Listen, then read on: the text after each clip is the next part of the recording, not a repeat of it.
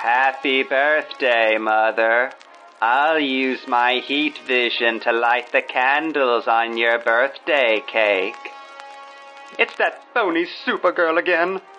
First she tried to ruin my career, and now she's trying to take over my parents.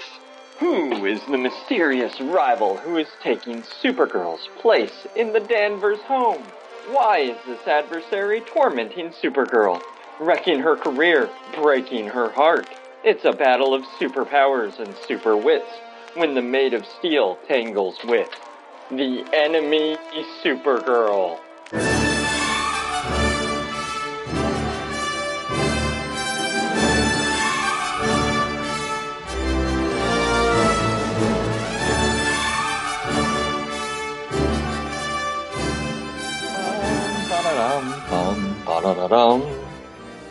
Welcome back, listeners, and we are finally back after a year-long hiatus, and we are very sorry about that. Um, I got sucked into the Phantom Zone for a few months.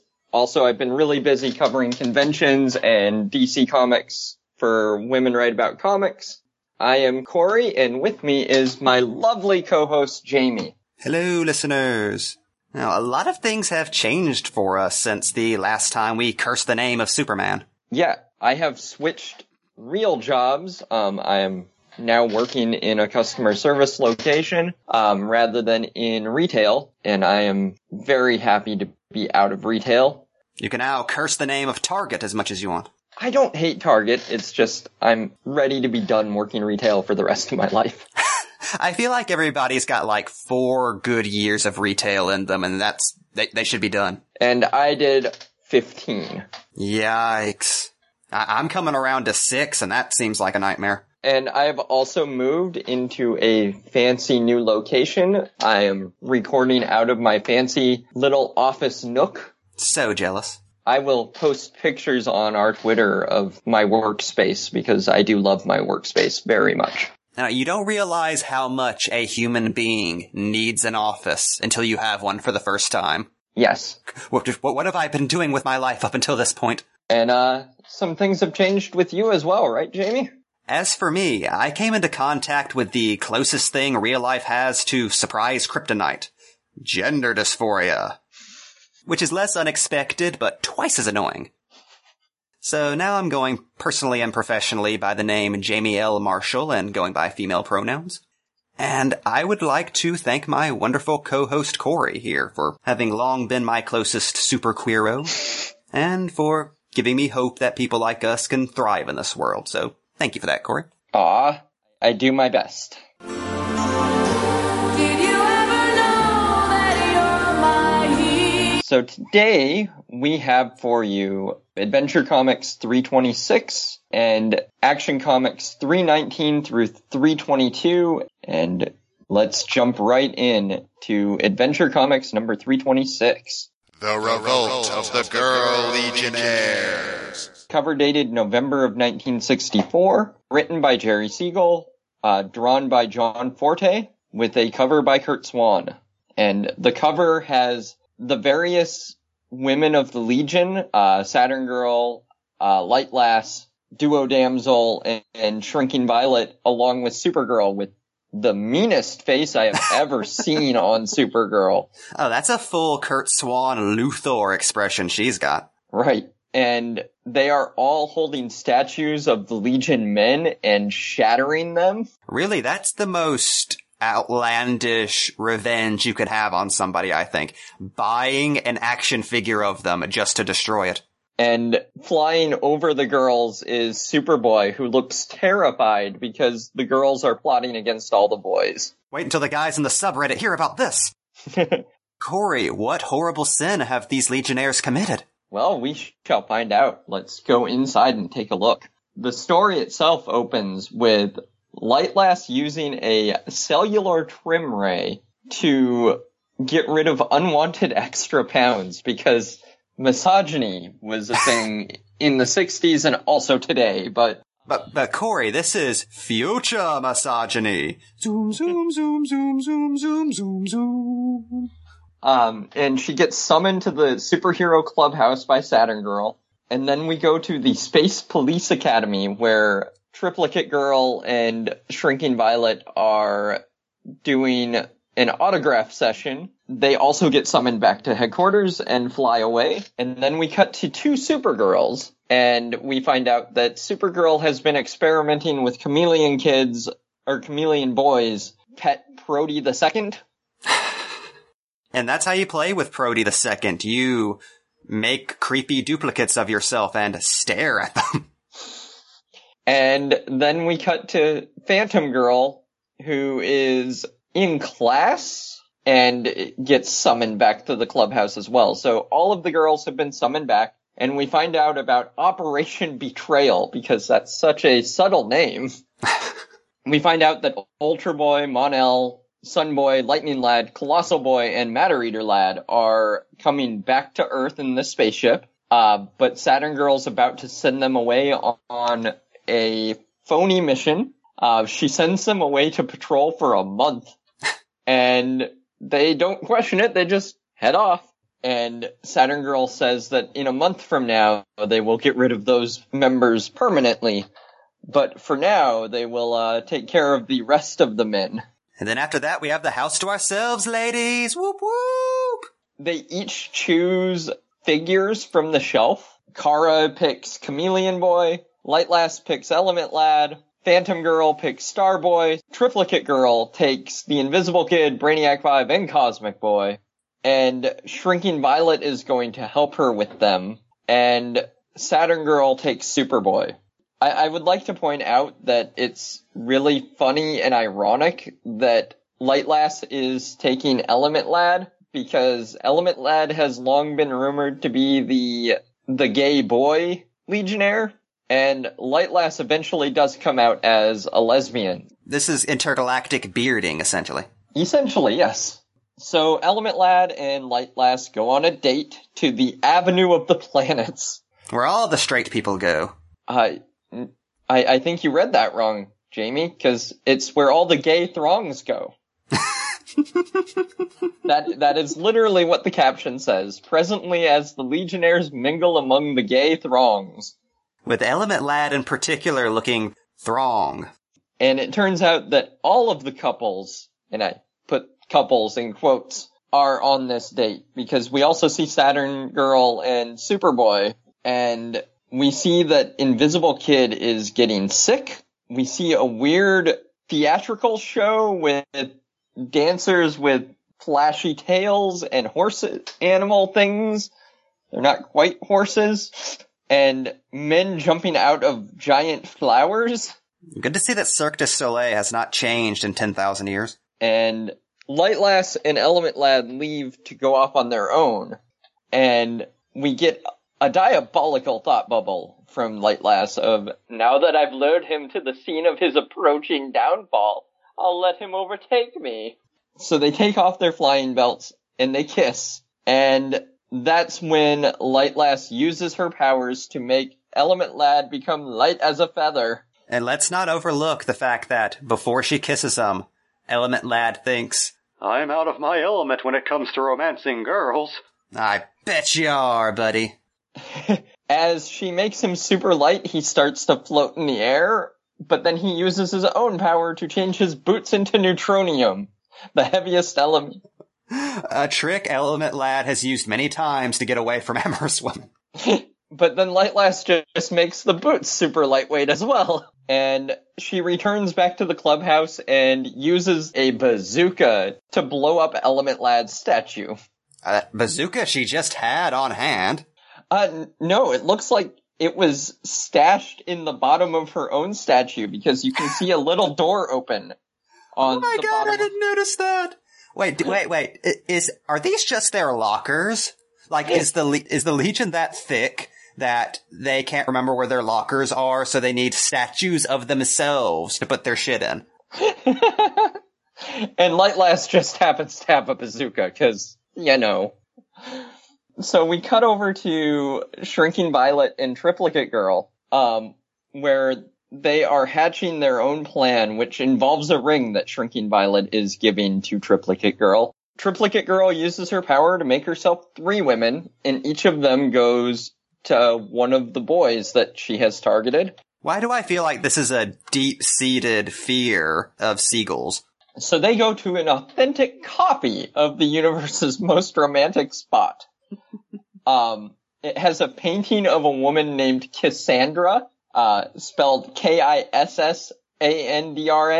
Which just descends amorousness upon the young couple. Yeah, Invisible Kid and Triplicate Girl number one, Kiss, and we cut to a panel with all three Triplicate Girls giving their their bows a ring so that people know that Triplicate Girl is their one and only. And it turns out that the ring that's that Shrinking Violet made for all of these boys gives them her shrinking power but no control over it. And they all shrink to tiny little matchstick size. And I say matchstick because that is where they are kept in a book of safety matches. I was really hoping the three of them would just beat the shit out of each other in their little tiny matchbox out of jealousy. Oh, she's my girl. And I can't get over the fact that Triplicate Girl makes fun of Cosmic Boy's new size by calling him Cosmic Mite. Hey, in a universe where Bat-Mite exist, that is a very loaded insult.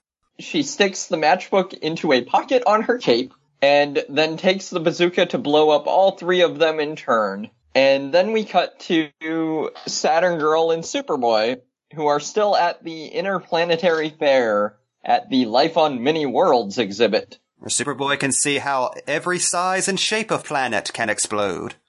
And before we get to the next part, we have our favorite Tootsie Roll ad. Tootsie Rolls go on and on after all the candy's gone. Chew, chewy, chew, chew, M. Oh, I'm, so- I'm, I'm sorry, I'm sorry. That was a yummy noise. Mm-hmm. We go back to another opening splash page, which is all of the Legion girls celebrating their victory, and they are doing so by doing a 1960s dance. That's such sinister dancing the universe has never seen. also, the title of this story is Triumph of the Superheroines. And only in the Silver Age is that a foreboding title. Right? no! So we cut back to Superboy and Saturn Girl, and again we get a diabolical thought bubble with Saturn Girl thinking, I'll disarm him with romance. And then, whammo! What all women are secretly thinking. She asks Superboy to kiss her, and before he does, she picks up a trouble with her super thought powers, and Superboy rushes off to save uh, what look like two army men running away from a cave and a giant rock dog thing. That's also a robot? Yeah, like it looks like a rock, but Superboy calls it a robot. Like it, it has the body of an elephant, but with toes, and the head is of a panther, but it has like African neck rings on it. So this might be racist, Corey. I don't know. And uh, what's inside the robot? No, no. I thought we were, no, no. Surprise, Kryptonite! Ah! Will we never be rid of you? No, not not until at least the Bronze Age. So inside the lead robot was a giant brick of green kryptonite, and Saturn Girl is just going to leave Superboy there to die slowly. And she returns and blows up his statue with the bazooka. And then we cut to our favorite gal as she is wooing Chameleon Boy, who's coming on a little strong. No, come on. Don't you want a kiss from an antenna boy like me? No means no, Cam. No means no. But she tells him that if he does a certain impossible test, he can have the kiss. And her trick is to have Chameleon Boy change into a phantom. And at that moment, as he turns himself into a phantom, she sprays him with cancelite spray that she invented. And he can no longer turn back. Oh god, it's prom all over again. And Supergirl don't need no stinking bazooka. she just flies over to Chameleon Boy's statue and just decks it. Ha ha! No more chameleon boy!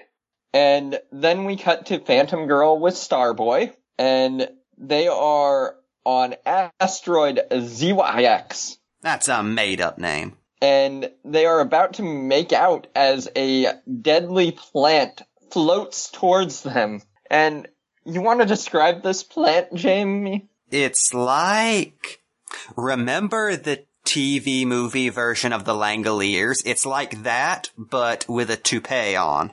See, I was going to describe it as an orange with a toupee that has the tongue sticking out of the toupee. It, it, it's like, it's like a flying butthole that somebody spilled jello on top of.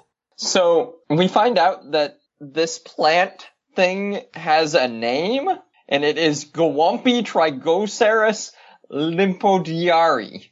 It's like a testicle that somebody tried to put lipstick on as a joke, but then the person who was asleep like woke up and they were like, oh, and then they knocked over like uh, some kind of Mountain Dew, some kind of soft drink, something from the 90s. Jamie, no.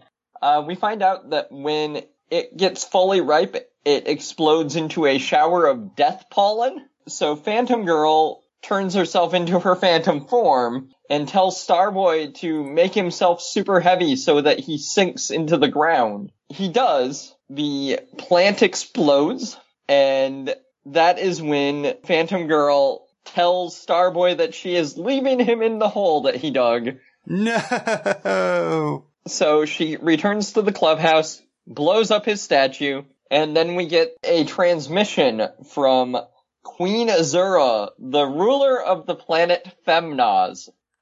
F E M N A Z. C- Corey, is this comic where the word feminazi comes from? Is the Legion of Superheroes responsible? Actually, it looks like Rush Limbaugh attributed it to a writer back in the 1990s, so maybe? This is assuming that uh, Mort Weisinger did not become Rush Limbaugh in the 90s, which has been a very popular theory in conspiracy circles. Like, I guess Rush Limbaugh is the one most attribute to popularizing the term, so thanks for that, Rush. Ah, good for him. Hey, wait. So, it turns out that the women of the planet Femnaz hate men, because of course they do, and have hypnotized the Legion women to destroy the men of the Legion so that they can have it to themselves. Fair enough. But it turns out that the leaders of the planet Femnaz have realized that they have made a grave error because apparently the men on their planet were peaceful and pacifistic while the women were violent and cruel. And they banished all their men uh, silly females and their religious freedoms and desire to govern themselves. Um, they also they also fired rockets at their moon nightly as prayers. But after the men were banished, it turns out that the men were right that the prayer rockets that they fired at the moon blew it in two. My God, this is what Rush has been trying to save us from all along. So it turns out though that the men that Saturn Girl sent to explore space for a month, um, wound up putting the moon back together and saving the planet Femnaz. And then they return the men to the planet and the women see the error of their ways and undo their hypnosis of the Legion girls. So the Legion girls go and save all the boys that they abandoned to die. And the last panel, we get a thought bubble from Element Lad. Ah, too bad the girls weren't on the level about those romances. But who knows what the future may bring. Men. The future brings men, Element Lad. Corey, this story is the most sexist thing I have ever seen, and I've hosted 16 episodes of Supergirl Power Hour. Just wait, Jamie. We have more coming up. I just love what a specific 60s dude thing that is, too. You think that guys around that time just came home from work and were like, man, I really did put the moon back together today, didn't I? Alright, so that leads us to our next story, which is from Action Comics 319. Uh, it also came out in November of 64 by Leo Dorfman and Jim Mooney. And It is entitled The Super Cheat. It is another one of Kara's college adventures. Like fun around the orphanage, but with crippling debt. Now, now, this was the 60s, Jamie. They, they didn't have the crippling student loans that we do today. They could afford houses after college. Ha, ha. Oh. But more on that in our Reaganomics episode. Uh, so anyway, uh, the opening splash is Supergirl, or, well, Linda Danvers' arch rival, Donna, commanding the, the men of her father's science plant to do her science homework for her. No! This is like a haunted house of white privilege. So the story proper opens with Supergirl returning to Stanhope College by going through the giant chimney that leads to her secret entrance to her dorm room. Hey, what is this corpse in a Spider-Man costume doing here? Everybody is gossiping about Linda Danvers and her friendship with Supergirl and also gossiping about how Linda Danvers took down Donna Storm a peg. And we get a flashback to the last issue of Action Comics, which involves Supergirl getting into a sorority by way of playing with Superhorse. Uh, the many, many times she's had to play with Superhorse to get what she wants. The other students are all studying for their math homework, and Donna ditches them because she goes home and uses a super electronic computer that her father gave her. Ah, for the days when students actually had to do schoolwork instead of using their electronic computers to do the work for them. America's changed, Corey. Yeah, imagine thinking that using a computer is cheating. so Linda uses her x-ray vision to see that Linda is using her computer while everyone else is using paper and pencil, but she can't tell anybody because it would give away her secret identity. We cut to the next day in chemistry, uh, where they are talking about how to make plants grow. And Don, or as everyone else is studying again, Donna ditches them and Linda sees that she is driving to the Storm Plastics Company, which her father owns. And that's where we get the scene from the opening splash with Donna telling all these scientists to do her homework for her. She turns in her paper and it's the best of all of them because of course it is. It was done by people who have actually graduated with like PhDs in science. These are the men that gave us the atomic bomb. We cut to the dean's office where the chemistry professor mentions that her paper mentions experimental chemicals still unknown to the public. And he's like, how does she know? And the dean is like, well, I wish we could suspend her for cheating, but her father donated a hundred thousand dollars, so we can't. So one thing about college life that hasn't changed all these years. Right? We cut to Donna's dorm room where it looks like Donna is actually studying for her mythology assignment, No. where she's learning about the sorcerers of ancient times, Circe and Medusa, which Medusa wasn't a sorcerer, but okay, Leo. like, Medusa was cursed for saying no to sex with Poseidon. History's written by the winners, Corey. So Donna the next day recites that medieval days Merlin was the chief magician in King Arthur's court, which come on now, that's not actual history. It, it is in the DC universe, Corey.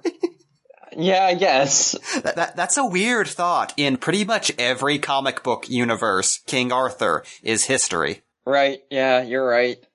So Linda is suspicious because Donna did her assignment perfectly, and it turns out it's because Donna is fiddling with her earrings because it turns out that Donna recorded herself reading her book last night and the earrings are tiny little recording devices that are playing back her reading the book. I'm gonna be honest, at this point, I'd say Donna's cheat game is so advanced she deserves the good grades. Like, that's more impressive than actually doing the work. Right? Like, th- this is why every college should have its own Slytherin. We have to find a place for these kids. So Linda is mad because she could easily cheat as Supergirl and doesn't. So the next day they're on a geology field trip and they find rock specimens and it turns out Donna brought gold ore with her. because the goal is to find the most valuable mineral possible. Thank God my dad had that cachet of unobtainium. So Donna finds, and I, I, you can't see me, listeners, but I did finger quotes there. Quick, quick. So Linda is fed up and decides that if Donna can cheat, she can cheat for everybody else. And she, she does what Supergirl does best in the Silver Age and burrows through the earth. so she burrows into the earth to grab a chunk of coal and compress it with her super strength into a handful of small diamonds. and she just scatters them all over so that the rest of the class finds diamonds Here, you get a diamond. You get a diamond. Oh! so that Donna's gold ore is worthless. And after they peel the diamonds from Timmy's face, she gets an A. The next day, they are studying biology for a project on rare fish. And she had her daddy buy her expensive books so she could cut out pictures for her product. And that is the definition of evil. Buying a book just to deface it. One of the boys in the class is struggling about how this isn't fair. And Linda decides to call in her friend Supergirl. So Linda disappears and Supergirl shows up because that's not suspicious at all. Oh, Supergirl, did you see? Linda was just here. Oh, uh, I'll, I'll go get her. Linda, you just missed Supergirl. I'll go get her. So Supergirl shows up with a giant glass classroom. and she takes the class on a field trip to Atlantis. Where she shows off all of her pretty mermaid friends. Who's showing off their privilege now? And also, um, an elastofish.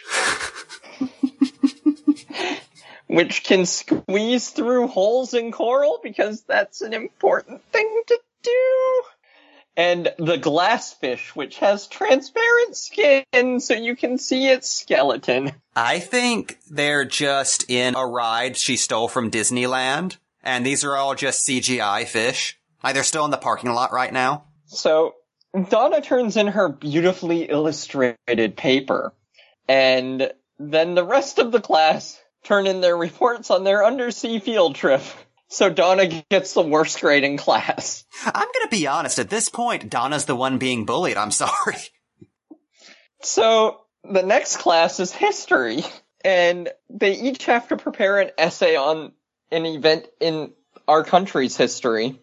And so Donna gets the idea that she will fly to Hollywood where they're making a film about the Battle of New Orleans. Oh, Donna's gonna be so embarrassed when she turns in a paper where every soldier is sexy and white.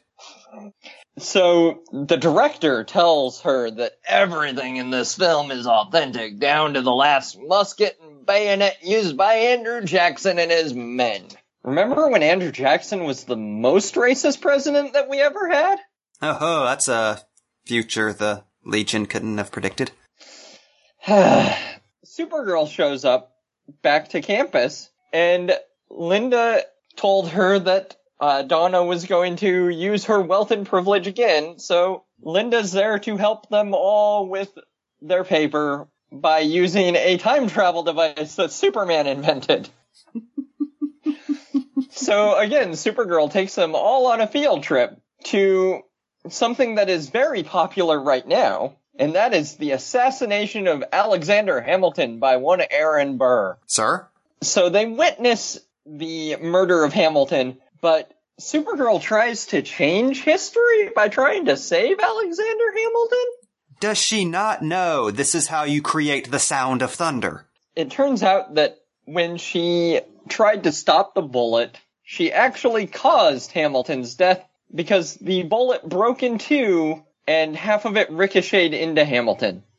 So is the implication here that it's a bootstrap paradox and Supergirl has always gone back in time and killed Alexander Hamilton?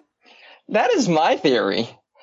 The rest of the students return and turn in very accurate reports on the Burr Hamilton duel. And it turns out that Donna turned in a paper on the Battle of New Orleans and got failed because the paper was inaccurate. Because most American soldiers actually used rifles in that battle, not muskets and bayonets, and that director just didn't know what he was talking about. God damn you, Roland Emmerich. So Donna is angry at Supergirl at this point, and she decides to take it out on Supergirl's friend Linda. And she's going to do it at the pep rally. And she is going to frame Linda for the theft of valuable specimens from the college mineral collection. They're minerals, Marie. Never gets old. And sure enough, in Linda's dresser drawer are all of the stolen diamonds and gold ore, because of course the school kept all the diamonds and gold ore that got found on the field trip. Linda gets expelled, and everyone believes Linda is not guilty, except Donna. But Donna's off gloating, and is still wearing her secret recorder earrings. I mean, they look so fashionable, it's a crime not to. As Linda's getting expelled, she confronts Donna, all alone with no one else in the room, and accuses Donna of framing her. And Donna actually, to her credit, admits to doing it. And it turns out that Donna's confession was broadcast throughout the PA system. Thank God she was just talking about her many schemes and not like her personal life or anything. And even though Donna's father donates thousands upon thousands upon thousands of dollars to the university, she gets expelled. And it turns out that Supergirl helped Linda by bringing Shrinking Violet back from the future and having her turn on Donna's recorder earrings and program them to transmit to the PA system. That is just showing off, Supergirl. You can't just rewire them yourself. You have to use your small friends from the future. Uh, that brings us to the next story, uh, which is in Action Comics number 320, uh, cover date January 1965, written by Dorfman, art by Mooney, and the story title is The Man Who Broke Supergirl's Heart. And our story begins, as it so often does, with a featureless red spaceship hovering over the planet Earth. And uh, almost as on the nose as the planet from the first story that we had is the name of the antagonist in this story. What is his name, Jamie? Lord Bronar. So, Lord Bronar and his Lex Luthor looking lackey The Archduke of Abs, I assume. are hovering over Earth and packing survival kits for surviving on planet Earth with Earth clothes, Earth money, Earth food, and weapons, which, you know, none of those things are very specific to the areas you're going to. Like, you have to know which kind of money and which kind of clothes you need. It's okay, Bronar only wears tank tops. Gotta show those stilts off. And also in their survival kits is a special drug that will send them into suspended animation for a hundred years to avoid questioning if they are captured. So they use a psycholocator to find Supergirl and they turn their ship invisible and park in the mountains. And as they track Supergirl, they also study her measurements. You know, for science. Um, Anyway, check my pecs. Hoo ha hoo. So not only do they get their measure or her measurements, they also get her likes and dislikes, and they watch as she is watching primitive Earth television, and they record her subconscious mind. They also see her visit the bottle city of Kandor where her parents are, and they use their supergirl or supercomputer to get a personality analysis of Supergirl. My god, those algorithms OK Cupid uses really are complex. You joke, but that is exactly what they are using the algorithms for. They are constructing Supergirl's most ideal man. They use a super 3D printer to make a blonde-haired, blue-eyed hunk. But it is just a mold. So Bronar puts a bunch of protoplasm into the mold and allows it to get struck by lightning, which brings Sir Hunks-a-Lot to life. I just like how they have all of this villain science at their disposal, but they're still at the whim of God when it comes to creating life. No, it has to be a little bit spooky. So says Brunar! So he is wearing rugged type clothing that Supergirl prefers. I'm right with you there, girlfriend. And they send him to meet Supergirl after giving him a name of Randor. Yeah! Randor the Randy. Son of Brunar! C- c- Can this just be a comic in itself? Just three huge guys, one of them not wearing pants, just hanging out in a lab? And so they send Randor to a nearby cave where they trap him in a cave-in. So Supergirl has to rescue him. And it turns out that as she's rescuing him, what turns out to be there, Jamie? Surprise kryptonite. I should have known. For the second time this episode. So it turns out Randor saves Supergirl instead of the other way around. Galloping galaxies, but he's handsome. He has my heart doing flip-flops. Oh, how gallant and charming. He has everything I ever admired in a man. And he seems to admire me as a girl. wink wink. Linda is completely love struck. Like later that day in college, she ignores her professor twice and like she goes home and like she has a love struck look in her eye. Like everything about it is she has fallen head over heels over this this dude she met in a cave. Who knew it was that easy to get into Supergirl's pants? So the next week they are talking about the winter festival at Mount Frost because that's an on the nose name for a mountain. Mount Cold. As they are watching all the winter sports, they see a figure skater who is devilishly handsome. And it is, of course, Randor. The amazing Randor and his spectacular ice skating talents. And Randor starts hitting on Linda, cause he plays both sides of the field. Hoo. Element lad. But it turns out he was able to deduce that Linda Danvers and Supergirl are one and the same. Because he admits that he is an alien from the distant planet Calyx. Okay, take note, Superman. Whenever he revealed this information to her, he was nice about it. There was no, ha ha, stupid Kara. Even a child could predict your identity. And that's because he's the perfect man. He is the, the prince of the planet Calyx. And he left his planet to come to Earth just because he was admiring Supergirl from afar. And so we, we cut back to Brunar and Skull. Hey, Skull, spot me! For science. They watch as the two of them make out and then head to the observatory to look at planet Calyx. God, Supergirl is so observed in these stories. And he invites her to come to Calyx with him. And Supergirl agrees, so they fly off towards Calyx. And they meet the king of Calyx, who is actually Brunar. Wearing his signature not pants.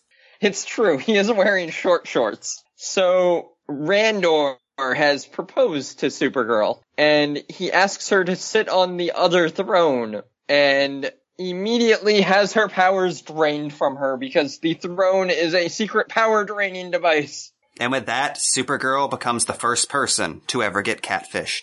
And so her powers have been transferred to Brunar. Ugh! And Randor's secret is revealed that he is actually an android made of protoplasm. And it turns out that Bronar and Skull are the last remnants of a race of supervillains. Well, specifically, it says a race of scientific villains. Like the whole species just use science for criminal purposes. Like no, none of them were accountants or farmers or anything. I think that's why they died out. And then Bronar stabs Randor through the chest with a sword. Ah, not so randy now, are you?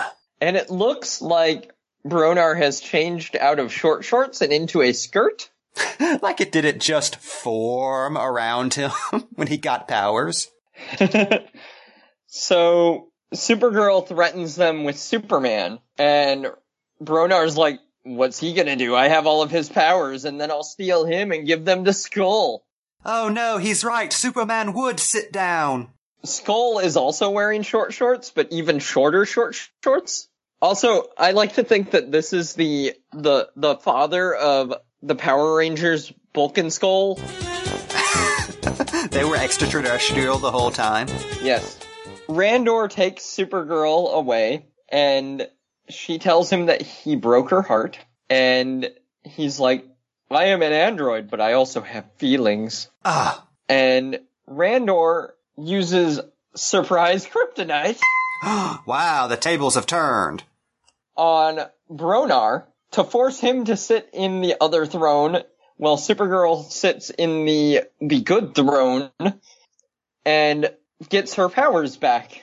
Romantic disappointments. Sitting. More sitting. Classic Supergirl action. And it turns out that Bronar was his own undoing because when he stabbed Randor in the chest, it turned off his control circuits, which made him realize that he really did love Supergirl. It's always a mistake to put that near the irony circuits. Yes. Skull shoots Supergirl with a laser beam and it bounces off of her and hits Randor and Randor's bottom half melts. No! Supergirl immediately takes care of the two science villains by conking their heads together like two ripe melons. They're dead now. And as Randor melts into a puddle, he admits that he loves Kara. And as the rest of him, him melts, she holds his head in her hands and kisses him on the forehead. No, oh, he was the perfect man. Built by algorithm, but forged by her love. And she leaves these villains on a planet full of androids because they populated the planet Calyx with an entire population of androids just to pull this off. Hey, Br- Bronar goes big or he goes home. And he never goes home. So Supergirl, on her way home, comes across an asteroid and uses her supervision to carve the face of Randor into it so that it is forever memorialized. Oh, it's like the end of Man on the Moon. That brings us to our next story, The, enemy Supergirl. Uh, which is where our cold open was from. It is Action Comics number 321, February of 1965. Written by Dorfman, art by Mooney, like, you know, most of these stories nowadays. And it opens with Linda Danvers giving blood. How, you might ask? Well, it turns out that she has a tiny piece of red kryptonite in a locket that she made that will make her non-super for an hour. So she makes the upper half of her non-super. Oh yeah, it only makes her non-super from the waist up. Well, that's all you need, Corey. Her feet still have superpower. As Linda's donating blood, it turns out that there is a student that got in an auto crash, and Linda realizes that if she had not given up all of her superpowers to donate blood, she could have saved her. And this is Linda's Peter Parker moment. This just goes to show you, you always have to be full superhero. From the waist up, from the waist down. But it turns out that Linda saves her anyway, because it was Linda's blood that was given to her. We cut to a bank robbery, and Linda can't duck away because she's holding a fish tank. As you do. But as Linda is watching with fish tank in hand, Supergirl shows up and blocks the police from chasing after the bank robbers, and then flies the bank robbers to safety. And Supergirl, on the whole, is not that phased by this. It's like, maybe I'll follow her. Oh, she's gone. Anyway, trying to check up on Debbie. So Debbie is bandaged up, laying in a hospital bed, as Linda brings her flowers and candy and a book. The only things you need whenever recovering from a severe brain injury. Linda remembers because of a newspaper headline that she is supposed to give a lecture at the prison. So Supergirl is lecturing the criminals, but it turns out that she is telling them that crime does pay and breaks them all out of prison. No, no, no. I stand by this. Those criminals need to believe in themselves. Or else they're just gonna wind up right back in prison. Then the real Supergirl digs a moat around the prison to keep all the criminals from actually escaping. So Supergirl heads to the Fortress of Solitude and she's trying to figure out who is masquerading as her. So first she checks the Phantom Zone where she sees me because that's where I was for the last year. Just sipping on some tequila. But it turns out all the female villains of the Phantom Zone are still there, which there are quite a few female villains that we never really see. Diversity. And then the standard male villains, including General Zod and our favorite, Jax-Ur. He. He tell her that they know who's masquerading as her, but they won't tell her. Ha ha ha ha. Okay, am I the only one disturbed by just how much time the Phantom Zone criminals spend watching a teenage girl? No, no, you're not, Jamie. You're not. Then she contacts the Bottle City of Kandor, but the mayor tells her that nobody has left that would do such a thing. So Kara is bamboozled and she flies back home and is hailed by her, her father. And he reminds her that it is her mother's birthday. But it turns out that he hailed the fake Supergirl. No. Fake Supergirl gives Edna Danvers a gift as real Supergirl is flying home because she is late for the birthday dinner. And And Supergirl arrives just in time to be told that she has been replaced. And instead of like challenging her or anything, Supergirl just turns around and flies back into her escape hatch. Like, oh, I guess they're your family now. so Linda goes and visits Debbie again. And Debbie is still laid up in the hospital, but she finished the book that Linda left her. So the next morning, on her giant chalkboard, Edna Danvers has written memos Thursday, Midvale, 4 p.m., which is when Supergirl is supposed to meet Comet the Super Horse at Midvale Orphanage. And fake Supergirl says that she is going to ruin Supergirl's reputation. And she does so by tarring and feathering and tying tin cans to Comet's tail and throwing custard pies at him because animal abuse is the lowest level she could stoop to. It's not like Supergirl to pull a mean stunt like that. Why is she trying to make me look ridiculous? Says the horse in the cape.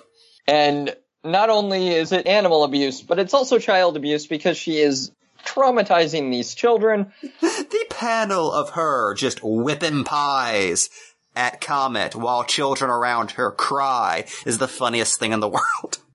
Animal abuse is never funny, Jamie. It is when there's a cape on the horse, Corey. So the real Supergirl sees Comet flying away, covered in tar, with tin cans tied to his tail, and pie slathered all over him. Supergirl apologizes and explains, and Comet responds, If I had known she was a fake, I could have used my telepathic powers to probe her mind and uncover her origin. Oh, way to be on that shit, Super Horse. So Supergirl tries to spin this as an example to the children of what not to do to animals. She gaslights an orphanage. God, how low will you go to defeat your enemies, Supergirl? You know, I'm, I'm beginning to like the other Supergirl better. She's at least honest. So Comet tells Supergirl that his friend Circe has a book of magic spells that might do the trick. And I just want to stress his friend Circe because that will c- become important very soon. Linda shows up to the hospital with another gift for Debbie, and it is a gift that keeps giving this episode. No, not re-gifted kryptonite. And it turns out, because of the blood transfusion, Debbie has all of Supergirl's powers. She got she-hulked? And because of the brain damage, she went evil.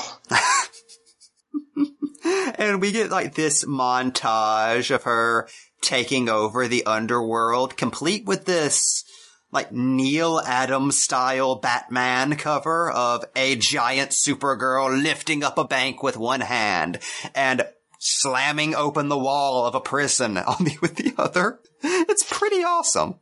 And then she would return to the hospital to bandage herself up. And it was only when she met Fred Danvers that she learned Supergirl's secret identity.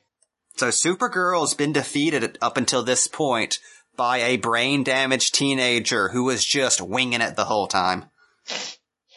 So Supergirl uses her super knowledge to inform Debbie that experiments have shown that superpowers acquired through blood transfusions only last a short time. I want to know what kind of experiments they are doing at the Fortress of Solitude. Supergirl! Supergirl! Don't be afraid of the needle, honey, come on. I have to know! And that is when Debbie blacks out and goes unconscious, and Linda calls for the doctor, and it turns out that when Debbie wakes up, she doesn't remember any of the last couple of days. She thinks it's all a dream. It's This horrible, horrible dream. I, I straightened out the Leaning Tower of Pisa, and then I, I, I, was, all of a sudden I was just beating Richard Pryor. That is a deep cut. So Linda gaslights her again into believing that it was all a dream. And what a terrible web Supergirl weaves. That is the end of our last story. But before we go, we do have a couple of special things for you. The first of which is our honored tradition of super female. And this month's letter came to us via Ned Snively from Winter Haven, Florida. That's a made up name. Dear editor, the menace of Supergirl's mother makes me wish you had never brought Zor-El and Alura back into your stories. It adds more imagination to your stories to have them dead. So far, all these have escaped from Krypton. Superman, Supergirl, Krypto, Super Monkey, the Phantom Zone criminals, the residents of Kandor, and the Sky Capsule criminals, plus Zor-El and Alura. Just who did perish when Krypton exploded, besides Jor-El, Lara, and Lyla Lerrol? Sincerely yours, Ned Snively from Winter Haven, Florida. Ned Snively. We'll have to admit that there are a good many survivors of Krypton, and you didn't even mention Dev-Em and his parents, whom we featured in Adventure Comics. However, these are only a tiny handful of the many billions who lived on Superman's homeworld. I swear to friggin' God, a couple of people survived and people are saying, oh, there was no genocide. Do they know what I saw in Korea? That's actual death. They want to come here writing to me about fictional characters. Think just because I work at a comic book company that life's all uh, d- d- d- with the continuity and the, people dying in the Superman comics, did they come back? They know the Nazis existed, right? Oh, Mort, I've got bad news. Huh? The Nazis come back in 2016. It, it, it, is it because of comic books? No, but they do hate comic books. Okay, I, I at least did one thing right, thank God. So, along with the super special female that we just read, we do have some email to address of our own during our absence. Recently, we got an email from a fan in Australia, and she wrote to us on our Facebook page and then sent us an email because she was wondering if the Give Supergirl a Modern Haircut competition was still going. AJ sent us a wonderful undercut for Supergirl. You got your wish. Yes, where the S symbol is shaved into the undercut, and that is just a fantastic idea, and we love it. And it's great for her secret identity because all she has to do to change back into Linda is just comb it the other way. AJ, we are happy to inform you that you have indeed won our contest. So if you want to email us with your address, we will get the prize out to you as soon as we can, hopefully within the next month or so. So thank you very much for being clearly our biggest fan, AJ. Your letter was truly wonderful. It really made our month. It really did, and it also helped to convince us to get back on the horse and record again. So thank you for that. You you brought me out of the phantom zone. You believed in Corey enough for her to regain physical form. But that is what we have for you this month. Where can they find you on the internet, Jamie? You can find me on Twitter at Mondo Funky and also at Graphic Novelism and at Box Office Pulp, my other two podcasts. And you can find me at Corey Marie 21. You might also have run into me at San Diego Comic Con. I don't know if we're going to get this published before the convention. I doubt it. I have a very busy schedule. I'm covering the event for Women Write About Comics, which is where you can find my writing. You can also find a little bit of writing at misencene.com, where I talk about uh, movies and television that I like. And you can find a tiny smidgen of writing if you subscribe to Comics MNT, the monthly newsletter uh, that is put out by several comics journalists. In the June issue, I wrote a review of Brian Michael Bendis' first two issues of Man of Steel, the new series that he is using to jumpstart his Superman run. And you can find our podcast at Girl Power Hour on Twitter, on Facebook at Supergirl Power Hour. You can also email us at supergirlpowerhour at gmail.com. Please send us love. We need it. I'm fading into the Phantom Zone as we speak. Ah, crap. I'm gonna have to get the Phantom Zone projector to get you out this time. well, as Corey reconstitutes my physical form, check out this show and all the other fine PPN shows at pulppodcastnetwork.wordpress.com. And until next time, I have been Jamie. I've been Curry. Superman return!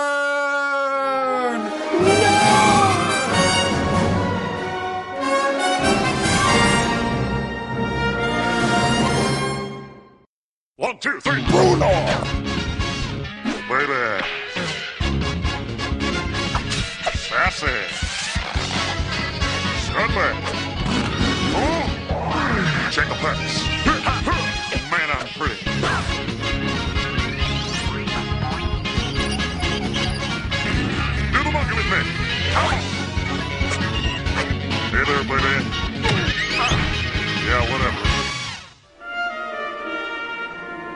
This has been a Pulp Podcast production.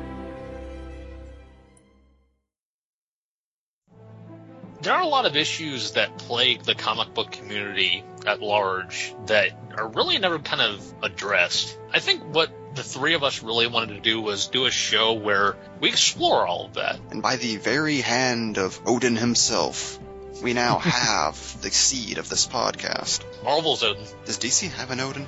They I don't, must. th- I don't think so. Let's go with like Image Odin. Look, look, DC has Hercules, so he has to have something. Who doesn't have Hercules? Spawn. He has Angela, who's like Lady Yeah, Hercules. she is kind of Hercules-like.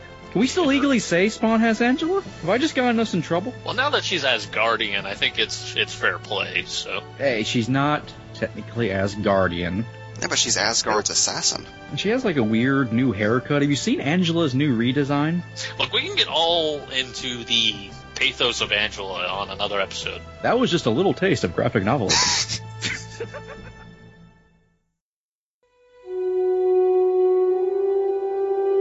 May I ask what you hope to achieve with this podcast?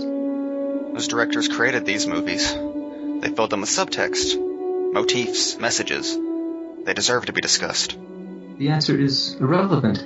Movies are simply entertainment, nothing more. Does it matter what they mean? Yes, yes it does. I don't understand. Well, Cody, I guess that's because I'm a human being. And you're a robot. Hmm, hmm, hmm. Oh, sorry. That's quite alright. Box office pulp.